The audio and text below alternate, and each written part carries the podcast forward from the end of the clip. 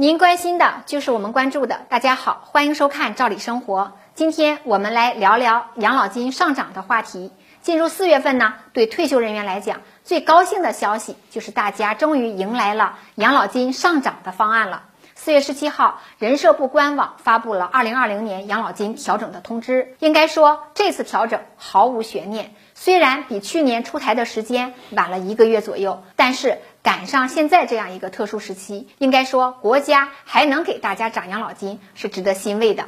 很多人都关心今年养老金怎么涨。在之前的话题中，我们曾经跟大家谈过养老金上涨的步骤。一般来讲，国家层面会先出一个通知，公布调整的总体方案。之后呢，各地会出台具体的调整办法。这个对大家来讲，就是要落实到底要涨多少钱了。最后会统一把从二零二零年一月一号起上涨部分随上涨后的当月养老金发到退休人员手中。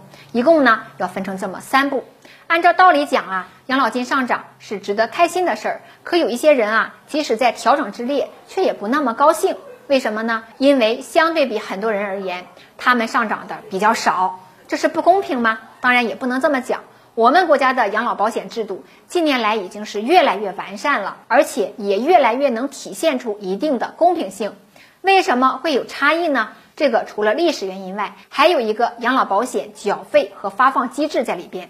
总体一句话就是多缴多得，长缴多得。这个多体现在缴费基数高，缴费多；这个长啊，体现在缴费年限长。这次调整。在第二个办法上，也就是挂钩调整上，这个机制体现的最为明显。因为各种原因，退休后大家养老金产生了差异，而养老金上涨，这个差异就进一步拉大。就今年来说，国家公布基础养老金呢上调比例为百分之五，因为之前养老金差距大，那么上调部分自然也产生了差距。因此，一部分人认为呀，相对比别人自己涨得太少了，没有别人多就不高兴。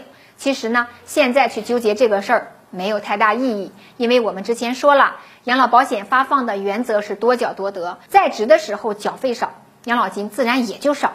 近年来养老金上涨的机制，其实也给很多的在职人员提个醒，大家一定要重视养老保险缴费，能多缴尽量多缴。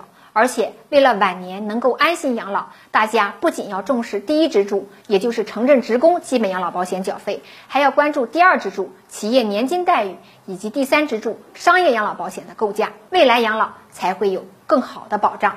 对于今天的话题，您有什么看法呢？